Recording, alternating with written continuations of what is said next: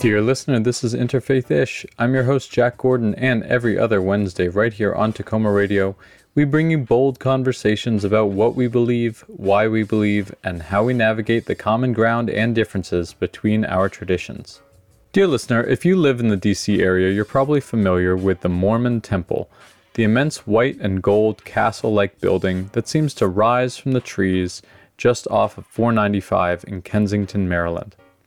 Originally completed in 1974, the temple is the site of ceremonies typically closed to anyone who isn't a member of the Church of Jesus Christ of Latter day Saints.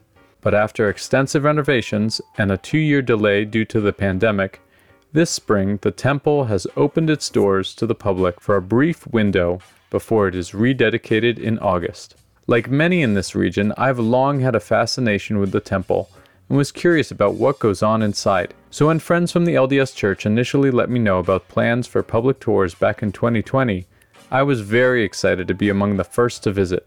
Throw in a pandemic, and finally, two years later, the tours were on. And let me tell you that the wait was worth it.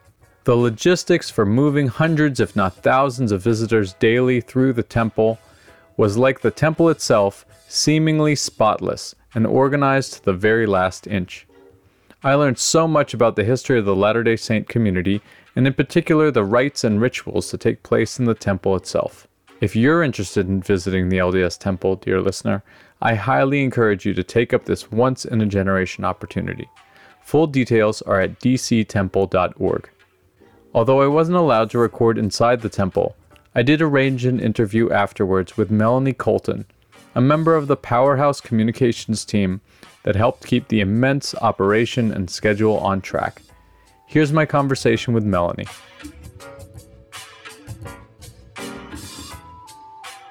It's been a, a beautiful spring week, and I can see that as people, uh, myself included, as we're pulling through the gates and coming in, and we're greeted by all of these smiling faces of people who are just really joyful in their welcome to everybody that's coming through the door.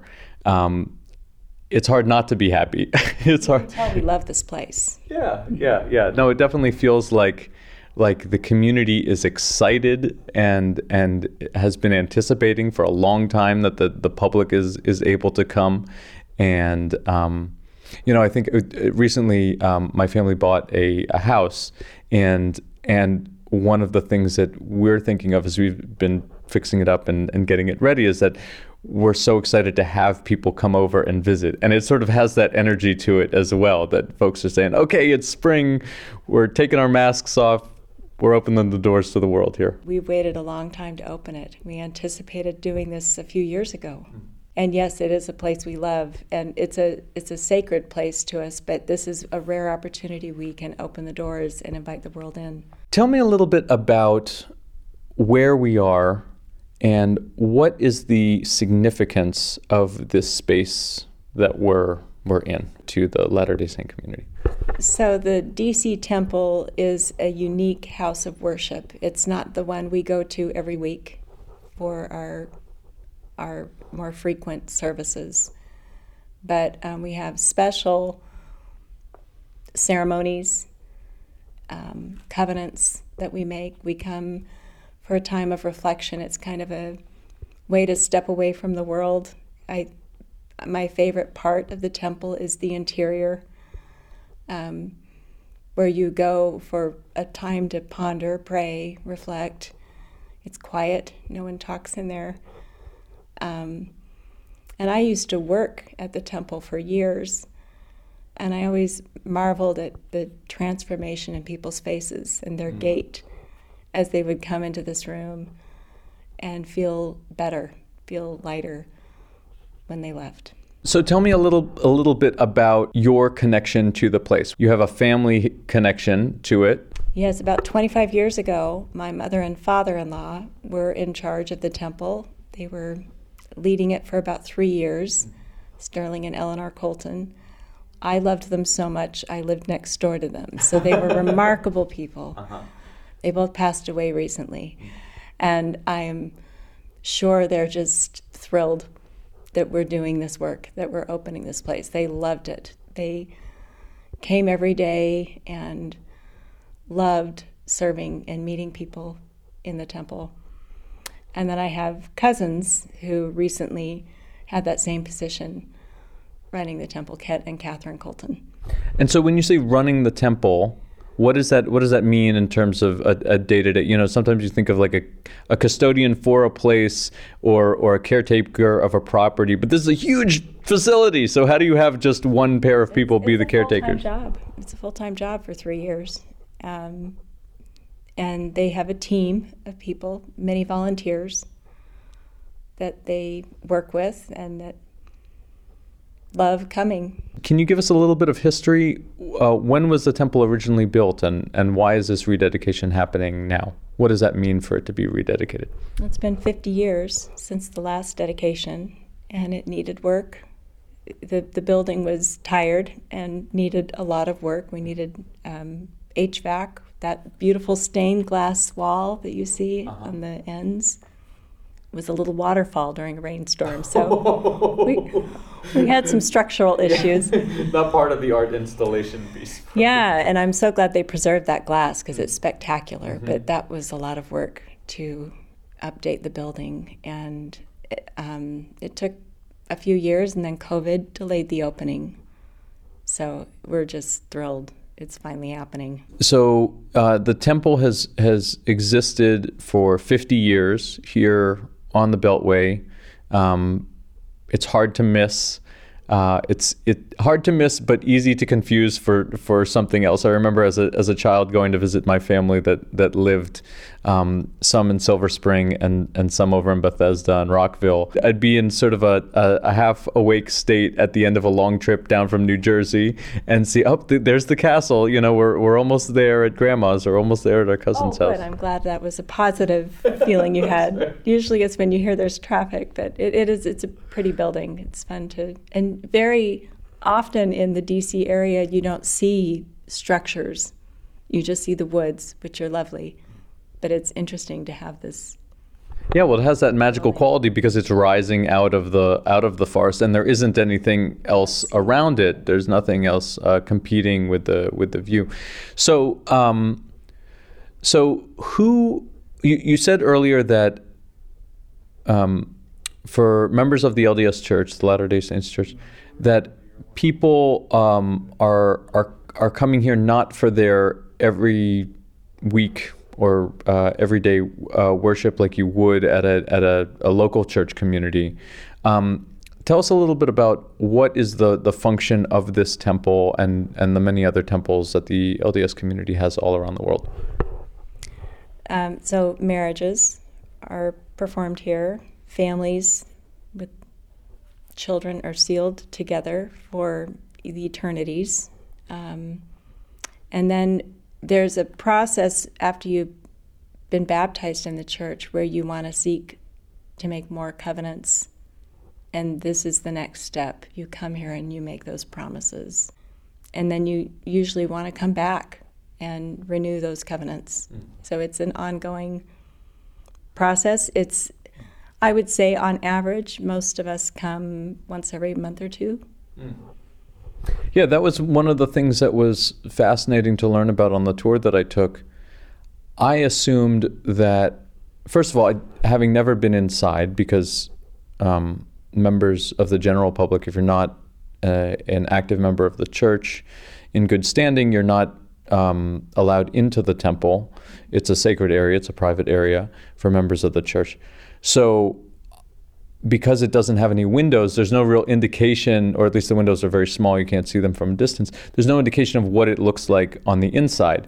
And I assumed walking in the front door that it was actually going to be more like a cathedral experience where you walk into a big open area. But I was surprised to find, um, you know, spoiler alert for anybody listening, um, that it's actually many, many different rooms um, for these different rites and rituals and so forth. So um, I wanted to, to, to first just understand how. Uh, oh well, so the thing that I I was also surprised to find out is that you're not just coming here for a special occasion like a wedding. It is always a special occasion, I imagine, if you're coming to visit, but it's not just for those you know once in a lifetime events like a wedding, but it might be um, um, because you want to you know say prayers for your ancestors or or to meditate on on a on a particular difficulty that you're having and and go through that experience in a spiritual place.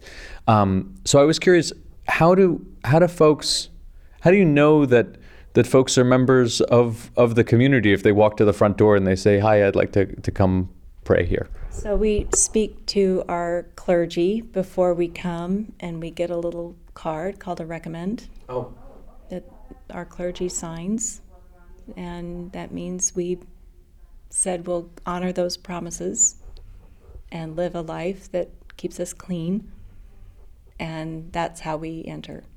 Got it so you get you have a little bit of like a hall pass to be able to visit Pass. That's a great term. I'm going to start using that. you present your hall pass. You're, you're, you got your uh, you, you got a couple of punches in your coupon book. Or Perfect. whatever. And you really said perfectly why people come. It, there, there are many reasons. It's sometimes it's to honor our ancestors and give them the opportunity we have had. Um, sometimes it's to come and reflect. So, um, talking a little bit about some of the rituals that that happen in there. One of the things that I was I was curious about was was the baptism. It felt like that was sort of the most elaborate ceremony that um, that somebody who's not part of the LDS community. Um, well, we weren't witnessing a baptism, but we were able to enter the space where a baptism happens, and there's a um, there's a pool. Um, they're, they're men and women's quarters where they, I guess, get changed and enter into it, and then they and then the pool. And could you describe what what the what that room looks like, what the pool looks like? Because I thought that the the Font. yeah the font. Yes. Thank you. Baptismal font sitting on the 12 oxen, three facing in each direction north, south, east, west. There's a rumor buzzing that Dan the ox had an injury and had to be repaired upon installation. they all have names. All the oxen. Yes, do. um, yeah, we're very proud of those oxen that uphold the baptismal fonts. Now, we have fonts in our chapels where we do most of the baptisms that are not that elaborate, they're just simple. But this is a symbolic. Um, this is the first step that people take in their covenant path is the baptism. And so we we have tried to make that very special. Yeah, yeah. So, so the, there's a baptism by water, Mm-hmm. which is which is a bit more straightforward. You, you get a dip in the pool, Mm-hmm. and then the other part that was mentioned was a baptism by fire. Now, is that the hair dryer that you get after when you get out? Boy, that's a good question. it's probably a strange term. Um, they then receive what we call the Spirit of the Holy Ghost, Okay. and that is a, a blessing that's bestowed upon the person who's just been baptized.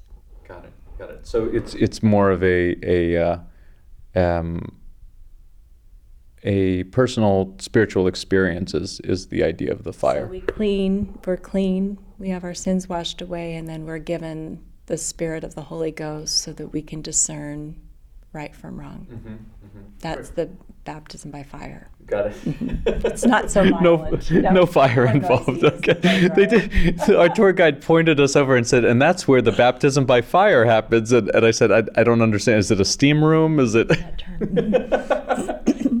There are also um, marriage and wedding ceremonies that happen in there, and um, we saw that that for those ceremonies, there's actually for all the ceremonies, I think there's a, a very simple garment that you wear. Uh, um, uh, I think it's called a temple dress for the women. I don't know what the men actually wear. Uh, they wear a lovely polyester white pant that is hard to find on Amazon. And, I thought that was the 70s coming back again. that, that there's a, still a holdout. Um, yeah, so this clothing is, is very simple, and we all dress alike. So we take off our fancy frocks and we wear these simple white dresses or slacks and shirt, and you can't tell who's who. I love it because we're not, none of us are distinguished by our dress. Hmm. How interesting! It's it, it's reminiscent of um, going on Hajj for Muslims to Mecca. Mm-hmm. That everyone, no matter what their social status or station is, is dressed in a simple white garment. Right. I, I think it's to remind us that we're all alike unto God. Hmm. We talked about baptism. We talked about wedding ceremony. You mentioned sealing. Could you talk about that? So there's a progression. They're they're done in order. The baptism is the first, and and then there's what we call the instruction room. That was on the third floor, and that's where most of the promises are made. I like to call it the covenant room. That's that's where I made my promises. Um, and then after that is when you go into this room I talked about called the celestial room. That's quiet mm. and a time for reflection and prayer. After that, after you've done those covenants, promises, And these are promises with you and God. yes. It's a it's a private thing. things things like I promise to be nice and and Pretty simple. It's kind of things baseline. that are so simple but hard, um, and I have to make them again and again. Uh, promise not to speak poorly of people. Uh, promises to be supportive and sustain those that are trying to serve. Promise to give of our own talents and time and support the kingdom of God. Um, so we promise that we will do those things, and then we have to re-promise often. And- Hence the the visits, the multiple That's visits. That's why I go back. I feel like I need to promise again to be nice. And are, are these individual experiences, or are you is this facilitated by uh, a leader in, in, in some way? Is it done as a There's group? film, and then we pause to renew the covenants that we make. Uh-huh. Um, so we're they're being spoken, and it's very specific what these promises are. Um, and then it, So would you say it's a liturgy or something that's being followed Yeah, through, or a script? interesting because our worship services in the in our churches are very freeform. Hmm. People say anything. They we have open mic night. I call it. It's it's like a testimony meeting, Sunday and you morning. never know who's going to stand up and Uh-huh. say what they're feeling. And so it's kind of uh, very free flow. And then you come to the temple where everything's much more kind of anciently based, and there is set wording and a, a process that doesn't change. So it's it's not open mic in any form, um, and you hear the same words over and over again. Oh wow! So there, that you mentioned a film that's shown, and that that was the part that surprised me a little bit the most. That I mean, interesting that in this modern audiovisual era that we're taking um, taking advantage of technology. Prior to that, I heard that the scenes or what's being described were actually acted out. It's the creation is mostly what's acted out. Okay. So the story of Adam and Eve, and it used to be acted out by live actors. Wow. Yeah, Good. Were they good actors? Were they SAG actors? depended. Not sure there'd be any awards, but they the were they hired from the local theater population, or was it all LDS members? They members? were not hired, so that would tell you something. But I have seen talent. I have seen talent on the stage, so Somebody really took that as their moment to shine. that's right. Man, I would have paid money to see that. That's that's wild. Dear listener, we've already talked about the rituals that go on inside the LDS temple, but I was also fascinated to learn about the space itself and how the project was approached both from a spiritual and an artistic lens. Luckily, I was also able to catch up with Emily Utt, a historic sites curator for the Church of Jesus Christ of Latter day Saints. Here's Emily. My role is preservation. So I've been involved in this project since almost 2013, understanding the history of the building and then helping our architects also understand the history of the building. So I've been here from the beginning, and the goal of what I try to do is help us understand why these historic buildings are so powerful and so significant, and then translate that into the design work that we're doing now. Great. So, why are these buildings so powerful and significant? See, I lead my own question. Great job. So this, I mean, everyone in DC knows this building. You come around that beltway, and this building is just right there.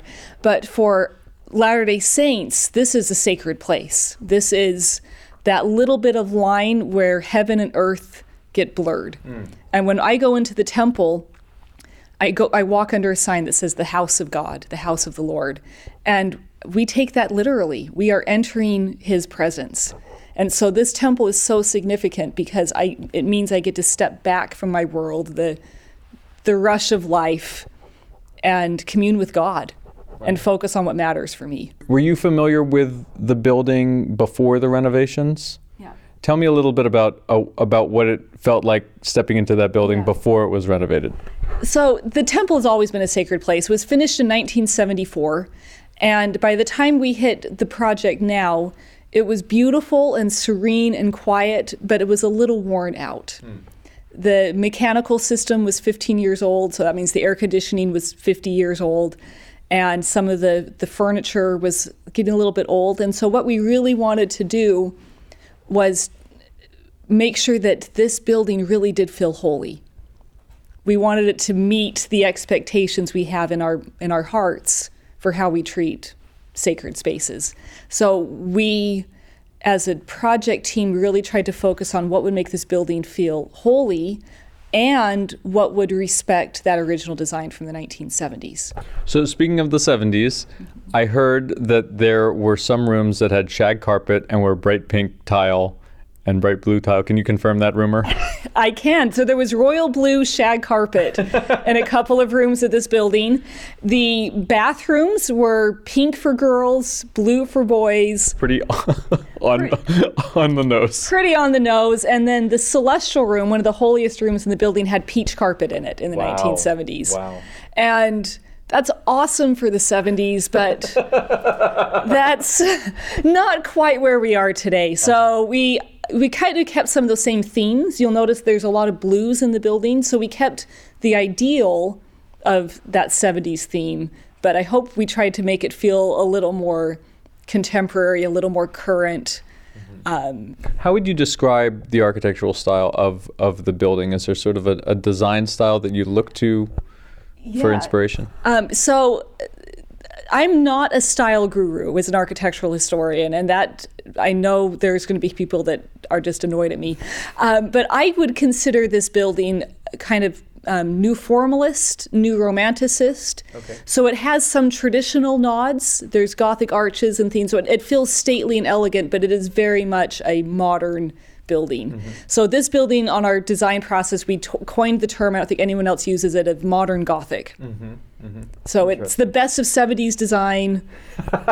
It- trust me, when you walk in, there are a few really good details in this building. So it's the best of 70s, but with a little bit of nod to historic, so it feels timeless Yeah. and ageless. One, one of the things that, um, uh, as my wife and I were, were coming through here on our tour, um, we saw the artwork and we saw that there were a few commissioned pieces that were um, specific to the site, um, um, beautiful murals and, and um, paintings. And then there was, it seemed like as you moved through the building, there were a number of pieces that were um, probably reproductions. And and I was curious about where where does that art come from uh, come from and and how does that um, get selected for those places? That's a really great question about art. That's the art's one of my favorite themes in the building. When we so there are about 200 paintings in this building. 11 of them are original to this temple and unique to this temple. The other, what is that, 190 or so, um, come from a central catalog that the church has of art. And Oh, when- there's literally a catalog to choose from. but what we try to do is select art that feels representative of that area. Yeah. So um, a lot of the church's early important events in our history took place in this region. So you'll see as you move through the temple a lot of art that represents those historical events. But we also try to pick art that represents the cultural diversity of the people within this area. So there is a lot of diversity in the artwork, You're talking- representing people from almost every cultural background on, on the planet. Right. Because we acknowledge that this temple is a gathering place for a global church. And some of those paintings are some of my favorite. Is that a new feature? My wife actually was was commenting on that, um, wondering if the depictions of people in in that liter- it- it's sort of literal literalist, right? In in in in, in terms of um, it's not abstract art. It's not um, um, even Im- impressionistic in, in its painting style. It's it's pretty photorealistic, you could say. Um, but were the faces and the and the diversity that you're talking about as as being featured now was that consistent before, or is that also an update? That's an update. Um, when the temple was, you know, the 70s were a very different world. Um, the church has been really focusing on our art collection and our art curation in the last decade to really be more diverse. Mm-hmm. And so we have um, our art team is really working hard to find artists of diverse backgrounds from countries that across the world, and then finding figural representations of all of us. And the idea really is that when we come to the temple, we want to see ourselves in the temple. And so when you walk in and you see people from every cultural background interacting with Jesus Christ, it's supposed to remind us that we are all His. We are all one. And it's very, very intentional. And we're working very hard to even be better at it than we are. Now, uh, because it's so photorealistic, it, I can imagine that you could probably identify some of the people that sat for some of these portraits. Do you happen to know any of the people that were in that are featured in there?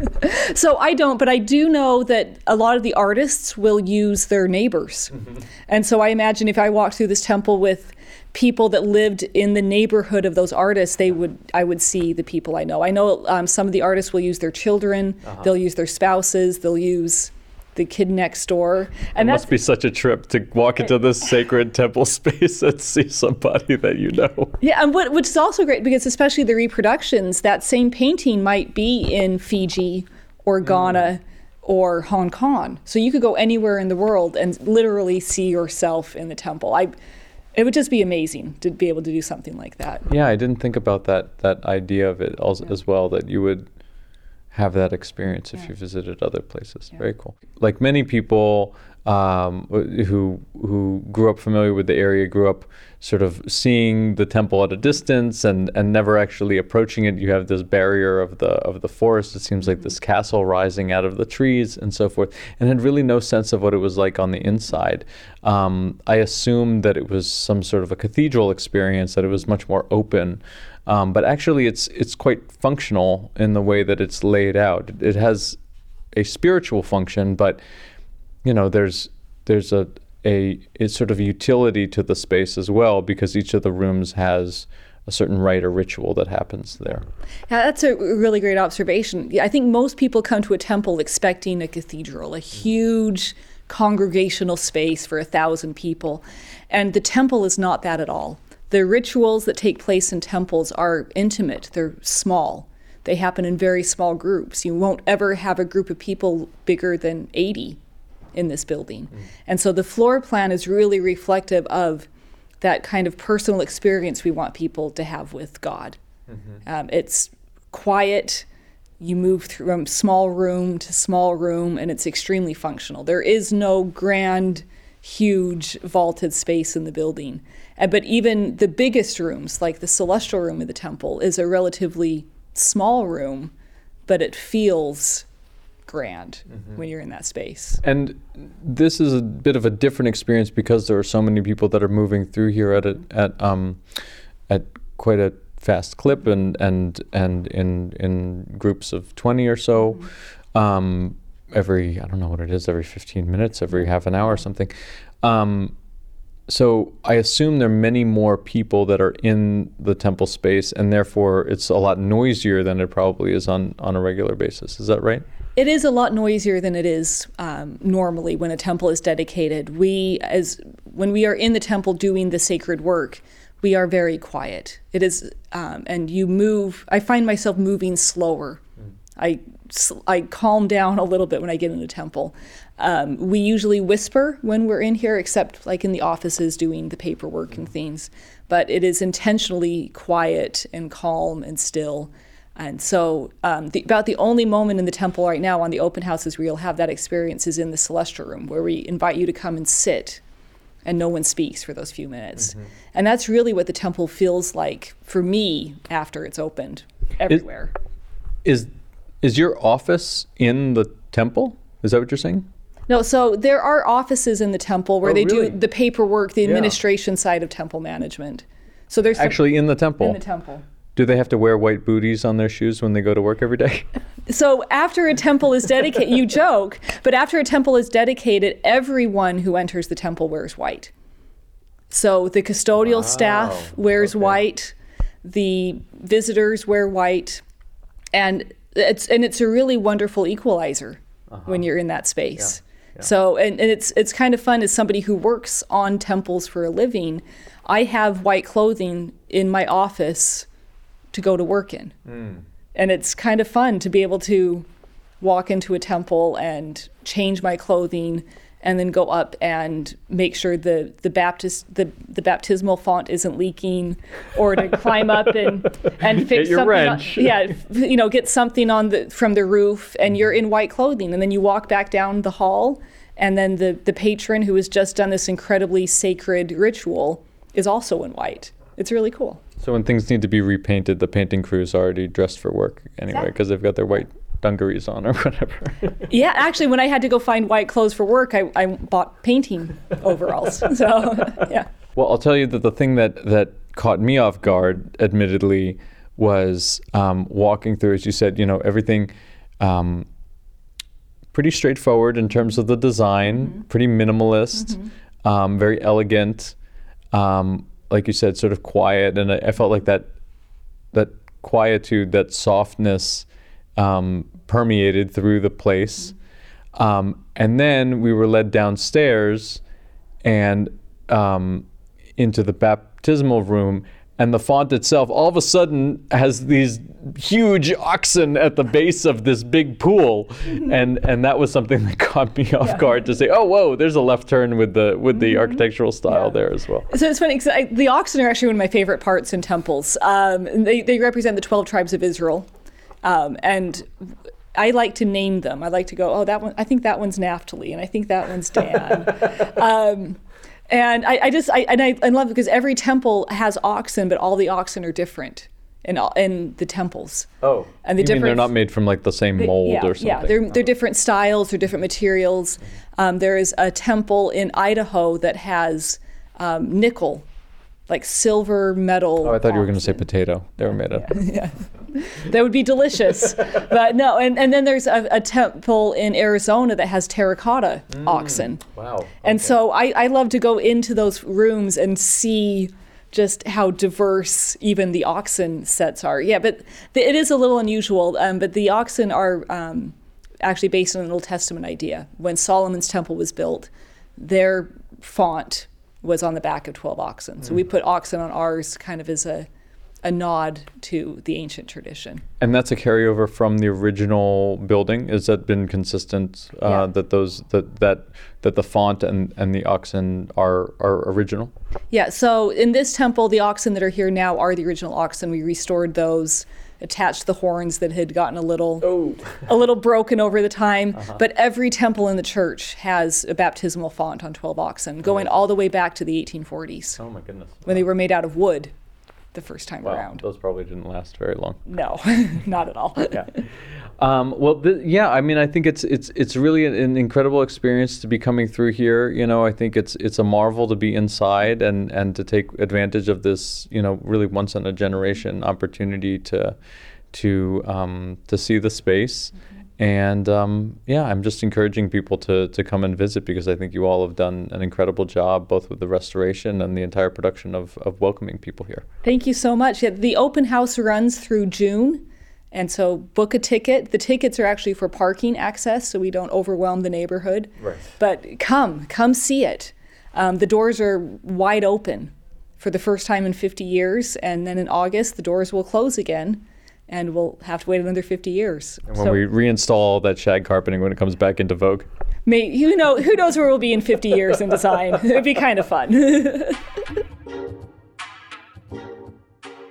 Dear listener, needless to say, our LDS friends are pretty excited to have folks come and visit the temple in Kensington. One of my close interfaith collaborators, Chase Kimball, invited a handful of us on a guided tour last week, kind of the LDS equivalent of cutting the line at Disneyland. Again, I wasn't able to record in the temple itself, But afterwards, I asked a few of our crew to share their impressions of their experience.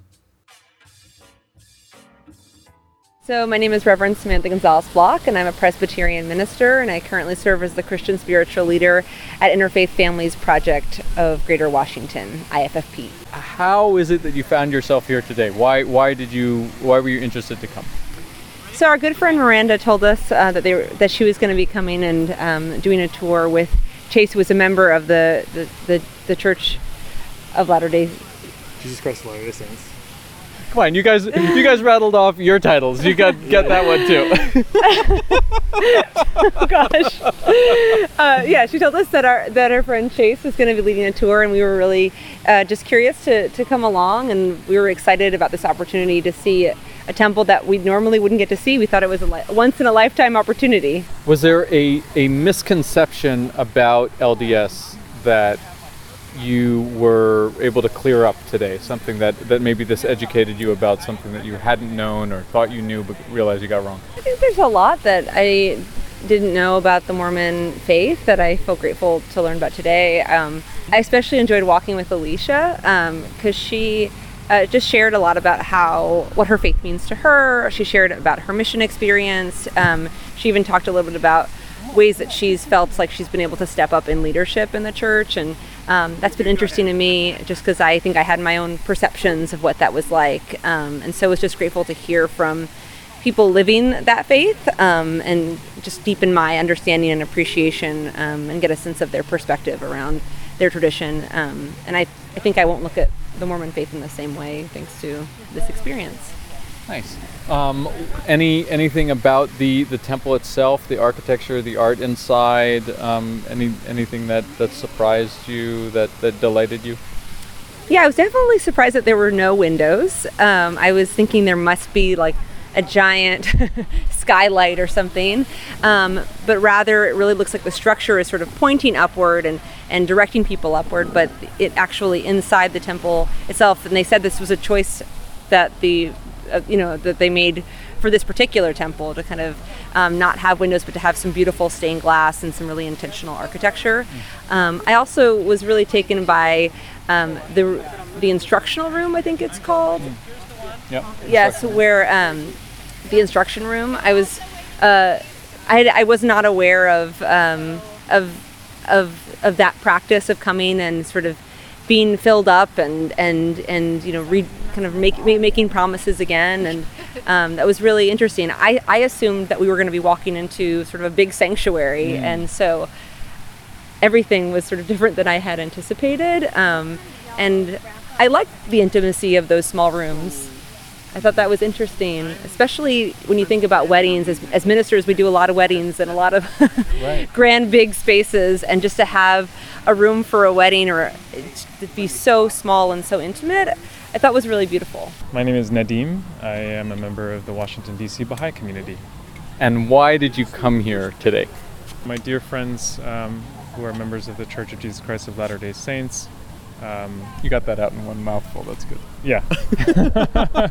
they um, are very dear to me, and they consider this a very sacred place. And they had a very warm and, and loving invitation to share um, an experience, to to witness um, their space of, of worship. And um, I'm very touched and honored to be here.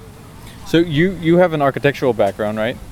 Um, I have a, uh, I've done some architectural studies. Yes. So what what's your what's your take on, on the building as a as a student of architecture? Um, what was impressive to you? Well, I think as our as our guide um, uh, explained, um, my dear friend Chase, uh, it's a very uh, there's a sense of ascendance. So a lot of the um, the spires, the the uh, verticality of the building, also the experience of going through the space as you enter, uh, it feels very grounded. The colors are dark, and as you ascend, even the um, the glass uh, becomes lighter. The um, uh, the sense of you as you're walking up the stairs, you're also in brighter spaces. And once you get to a place, which our guide described as the heart of the building, the uh, the celestial room, it was sort of a, a more of a soaring, lofty uh, ex- uh, connection towards God and, and ascending towards God. So that was a very beautiful reflection of the building um, of the spiritual experience and the building that, that e- evokes that. Anything stand out that was a a connection between LDS and Baha'i philosophy or approach to, to doing a temple? Yeah, I, I mean, certainly the, the what's um, nearest to mind is our, our last experience, which was the uh, sealing room. So this is the room where um, members of the, the church um, are married; they're wedded to each other, and and it's uh, what's what's similar in, in the Baha'i tradition is that there this is a, a marriage is a, a, a connection between two souls for eternity, and that was reflected in um, in the experience you have in the room where two people, two members of the church, are married uh, and that was sort of a beautiful kind of uh, reflection that, that I had where you have these two mirrors that are facing each other. Um, and as the two, um, the bride and the groom are sitting at the altar, they see the reflection um, of the two, of sort of opposite you, you see a mirror, kind of an infinity mirror experience, which is kind of super trippy and super cool, but also a very, very beautiful um, reminder that you're kind of married for infinity, married for eternity. So can you introduce yourself and, and like what your uh, your tradition is? What's your affiliation? My name is Will Slack, and I am a member at Calvary Baptist Church in downtown Washington D.C. And my mom is a Baptist, and my dad is a Quaker. Oh, okay, awesome. So somewhat of a, a intercultural interfaith community. Oh, it gets sorts. more complicated. I was actually baptized as a baby in the Presbyterian Church, Okay. um, and in DC, I've also gone to gatherings with Baha'is, and I'm part of a Jesuit group right now, uh, hanging out with a bunch of Catholics. And now you're hanging out with the LDS folks. Indeed, exactly. Yes. so what, what was uh, what was your reason for coming here today? What why were you interested in coming to the LDS temple? So, as a Baptist, we are very low church. We don't have big ritual spaces. We have a sanctuary, and our one ritual space is a baptistry. And the experience of baptism is sacred, where we are walking from our changing rooms to that baptistry, but it's small, it's not very large. And I'm envious, I have spiritual envy, because I think uh, there's something that's attractive about that. In the same way that I appreciate how in the Catholic Church you can find a common tradition everywhere. You can find sealing rooms and baptismal fonts um, and investor like these same things are everywhere. And Yeah. that is not how we operate. And i i believe in the holiness of the local congregation but to be able to see this is special. I went to the philly open house and so it was nice to compare this church and this building with what philadelphia has and kind of compare those two experiences. So you're on you're on a, a temple world tour. Where's the next stop? Where do you where are you going to get invited to it's next? only when they have open houses. So you know what? It's more it's more up to the folks in the lds church. But i don't know. I think i'm glad i'm really glad i saw the second one. I'm glad i was able to go with this group especially. Um, but i think it's important to see what other traditions have in terms of what they're offering because it helps us to understand what our own tradition is and the choices that we're making it for ourselves. Um, i believe in the holiness and the autonomy of the local church. And that means my church has a lot of options about what it, what it can do. And we don't want to just be limited to what our imagination was or what our childhood was. The world has a lot of wisdom to offer and we have a lot of places that we can go and listen to that. And this is one of those places where i seek inspiration as it were. Dear listener, we've heard a bit about the ceremonies that happen inside the temple, the intentionality of the design of the spaces themselves, and what some visitors have to say about their experience. But I also wanted to discuss some of the misconceptions people outside the church have about what goes on inside the temple. For that, I returned to Melanie Colton, a member of the temple communications team. One of the things about the temple, it's it's so prominent a building but it's actually got a, um, a sense of mystery about it because the general public normally is not being allowed in. This is a special time, really a once in a generation time, that we're able to come and visit during this rededication. What are some of the things that, that you've heard from other people that they presume happen in the temple, in the temple that are, might be a little bit off base? I think the most cringeworthy phrase I've heard is, and it's partly our fault, we use the phrase baptism for the dead. And that can seem offensive. We don't baptize dead people. Aha, okay, got it. Got it. They think you're actually taking That's corpses in here. awful. and, or even if we explain that it's by proxy, we don't want anyone to think that we are forcing this religion on anybody. We're very respectful. It's done for one's ancestors. It's at the request of the person who's doing it for their ancestors. Um, and it's an invitation. It's simply giving an invitation to those we feel who are in heaven, waiting for this work to be done. And so then, talk a little bit more about that relationship with your with the ancestors. So, um, I, I, think this is a perennial um, discussion or debate across Christianity, um, or or rather with people who are non-Christian. Well, what happens if somebody dies and never heard the name Jesus, never knew about the teachings of Jesus? Are you saying that that person was not quote unquote saved, you know, went to hell, what have you. But it's an interesting idea that the LDS tradition has developed to um, to incorporate ancestors into that into that. So can you explain what the LDS philosophy is on on these? Um, you were saying baptism by proxy. Mm-hmm. I think it's twofold. I think one of the purposes is to do this work so that we go back and renew our own covenants and we turn our hearts towards those who have gone before us. And I think that's been a healthy practice for many people. It's amazing how you can live your life unaware of who came before you, what they sacrificed, what they endured. And that has been an interesting process to turn your heart towards those people, learn about them, maybe do this work for them. Mm. Um, and then I want to point out that sometimes people from around the world don't have a temple nearby. So they do work and they put it in this genealogical system. Mm. It's called family history. Um, and I can do work for someone I don't even know if their name is in that system. They're in a database. And so sometimes you, so you pick somebody to. Anywhere, whether they have access to a temple or not. Mm. Yeah, I think it's interesting what you're saying, the reflection that you're having about then the the how it it invites us to think about our lineage, ultimately our connection to others, whether they're part of our family or not. You said the phrase, you know, doing this work for those people, you know, just thinking again about that greater connection that we have to history. Yeah, it's interesting. I married someone who comes from such a proud lineage.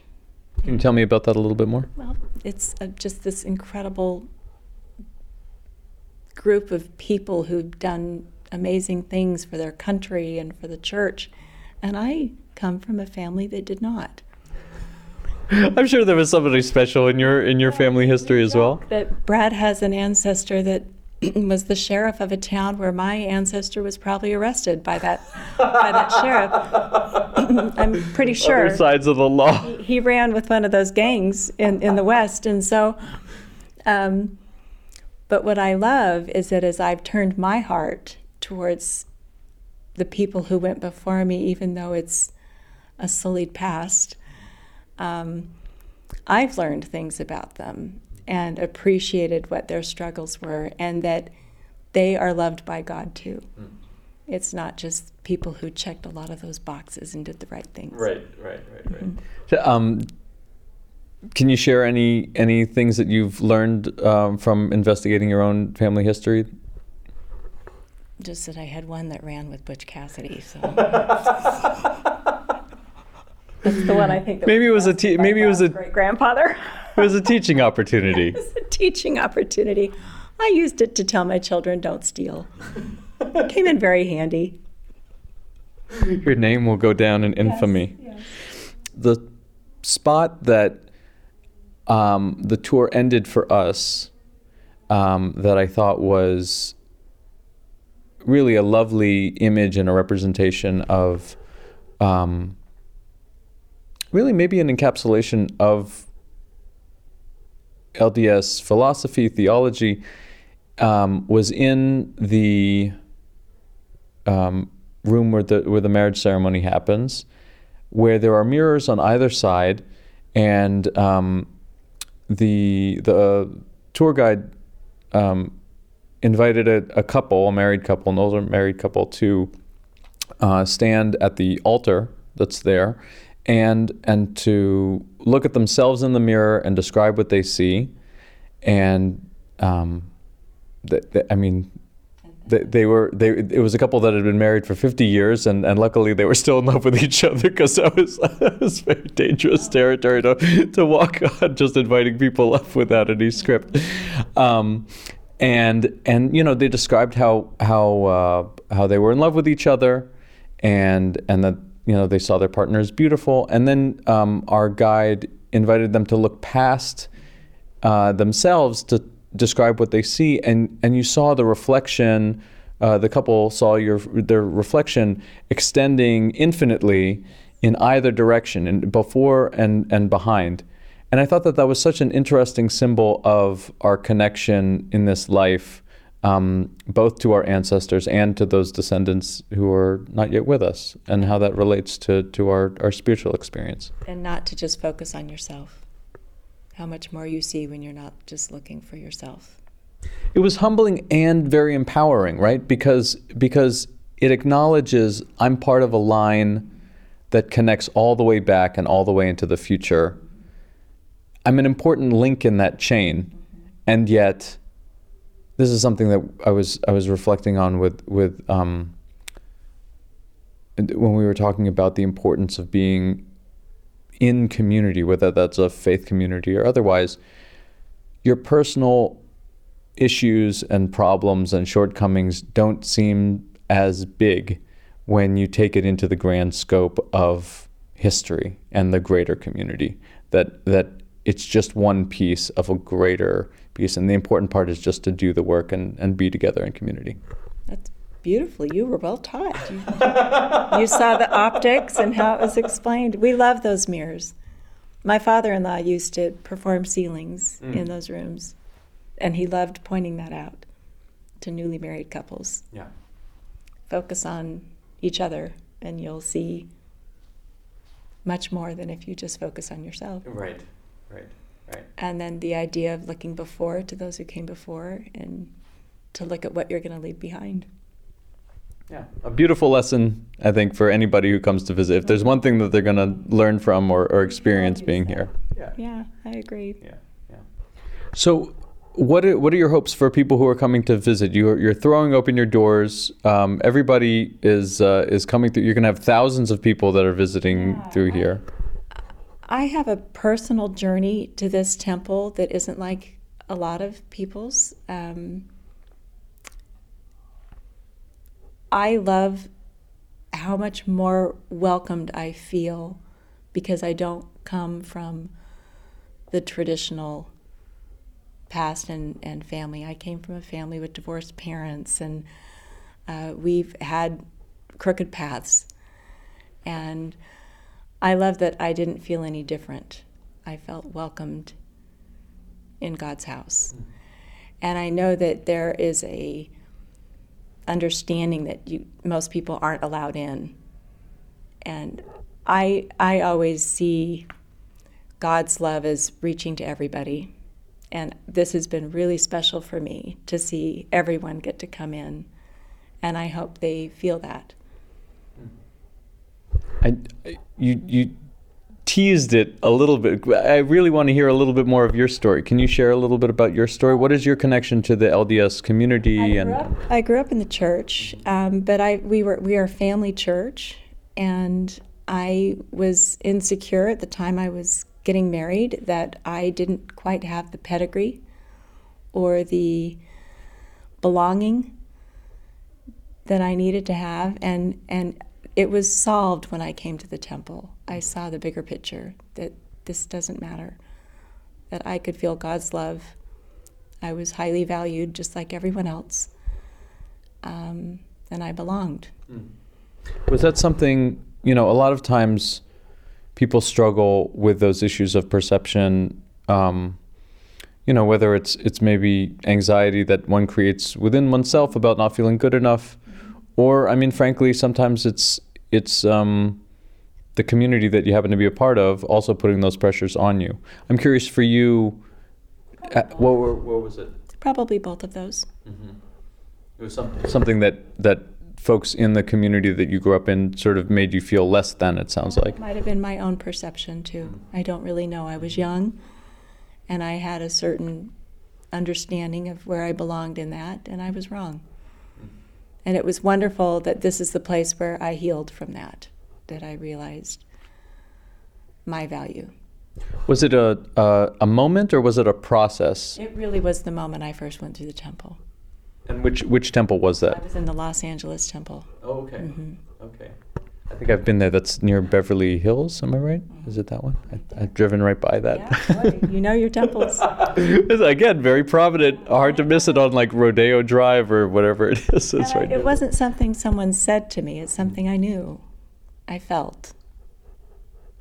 And how old were you when that happened? 20. I was young. Yeah, yeah. And and and you were married at that time, or were you getting you're getting married? Um, so how did that that process of going into that temple and and having that spiritual experience change the tra- trajectory of your life and your relationship to your faith? Uh, it certainly impacts how I taught my children, how I speak of my faith to others, how I teach or lead when I'm in a certain job in the church. Um, that I want to convey my understanding of the far and infinite reach of God's love. We were very uh, good at understanding the importance of commandments and living a covenant life, and that is important. But the bigger picture is we're all imperfect. And we all need to look at our lives, examine them, see how we can do better, but know that God's love is there for us. Even if you're a, a bank robber or an outlaw. Even if your grandpa robbed a bank.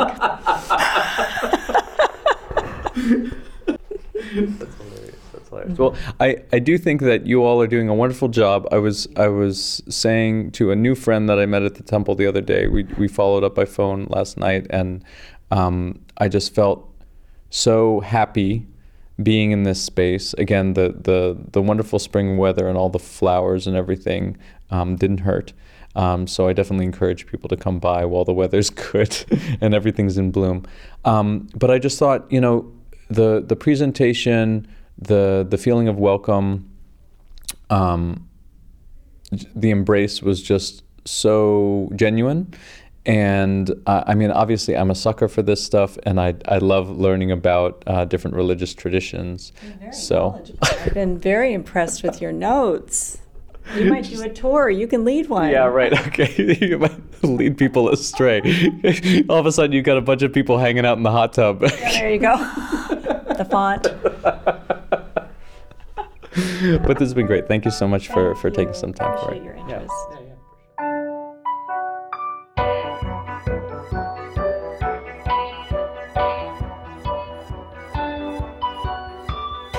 Dear listener, that's a wrap on this week's Interfaith Ish. I want to again thank my guests, Melanie Colton and Emily Utt, and Chase Kimball and Alicia Moulton for being great tour guides, as well as the whole team at the LDS Temple that's planning and organizing the tours. They're doing a superb job, and it's a marvel of logistics coordination to see them all at work. There's no telling how worn out those dedicated volunteers will be by the time we get to August, so I recommend you reserve your spot right away for this once in a generation opportunity to tour the LDS Temple. You can find all the details at dctemple.org. As always, I want to give a shout out to my fellow interfaith astronauts Miranda Hovmeyer and Sue Katz Miller, and our musical maestro, Jeff Philosopher. And thank you, dear listener, for spending your hour with us. If you're listening to this over at takomaradio.org, you can also find our archives of past shows, or check us out on your podcast aggregator of choice. We're on social media at Interfaith Ish, so keep writing us about the Interfaith Ish you wish to dish at interfaithish at gmail.com. That's I N T E R F A I T H I S H at gmail.com. Interfaith Ish will be back in two weeks. Until then, keep it locked to WOWD 94.3 FM for great music and programs seven days a week, streaming online at takomaradio.org.